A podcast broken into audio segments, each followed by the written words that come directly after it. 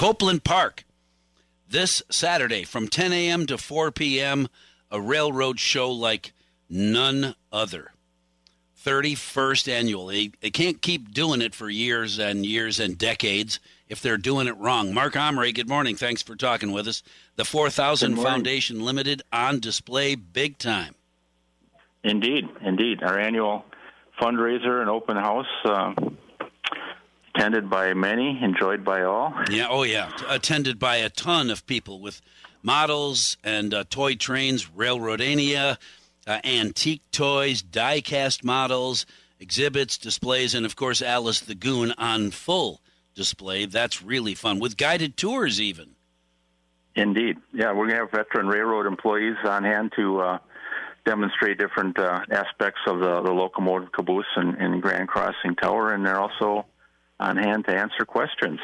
In partnership with uh, the La Crosse Park and Rec Department, which uh, allows you to do this, which is awesome, climb around on an, an icon in the community doesn't really happen very often without special permission. Thank you very much to Park and Rec for making this happen, and thank you, uh, Mark Homre, for working so hard to keep that beautiful display so beautiful and available for people to learn about.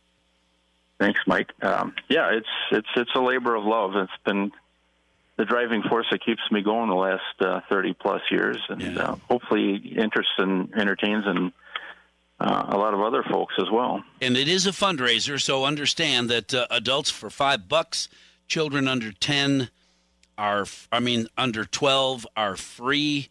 So uh, raising money to help keep Alice the Goon and the entire Grand Crossing uh, Tower, the whole facility there in beautiful shape so tours can continue forever.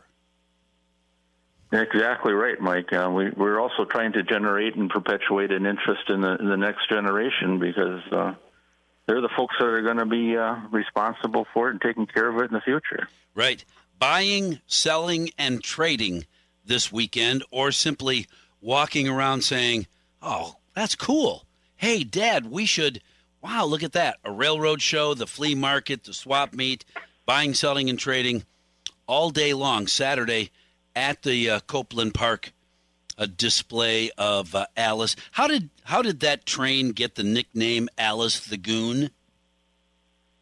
It goes back to the days when they, they put a stainless steel shroud on it to uh, they were using it for protection power for the the stainless steel Zephyrs uh, back in the in the late 30s, and they nicknamed it Aeolus, uh-huh. which was which was the uh, uh, keeper of the winds, Zephyrus being the west wind.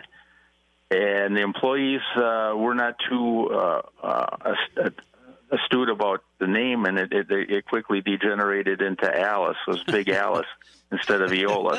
That's funny. And then and, and then there was a cartoon character from the Popeye comic strip sure. series called Big Alice the Goon, and that's where that, that came in. All right, so forgetting uh, ancient Greek history or mispronunciation, and it became Alice the Goon kind of by accident. Indeed, yeah. That's funny. Yeah. So anybody that's that's listening who hears it being referred to as Aeolus, you know that that person's paying attention to history. Everybody else just knows it's the big train with the big grand crossing tower, and it's a ton of fun uh, for this day. 10 to 4 this Saturday. Going to be a gorgeous day. I hope you raise a ton of fun uh, funds to keep uh, that whole facility looking beautiful and ready for next year's uh, display and fun. Mark Homre, it is always a pleasure. Thanks for talking with me.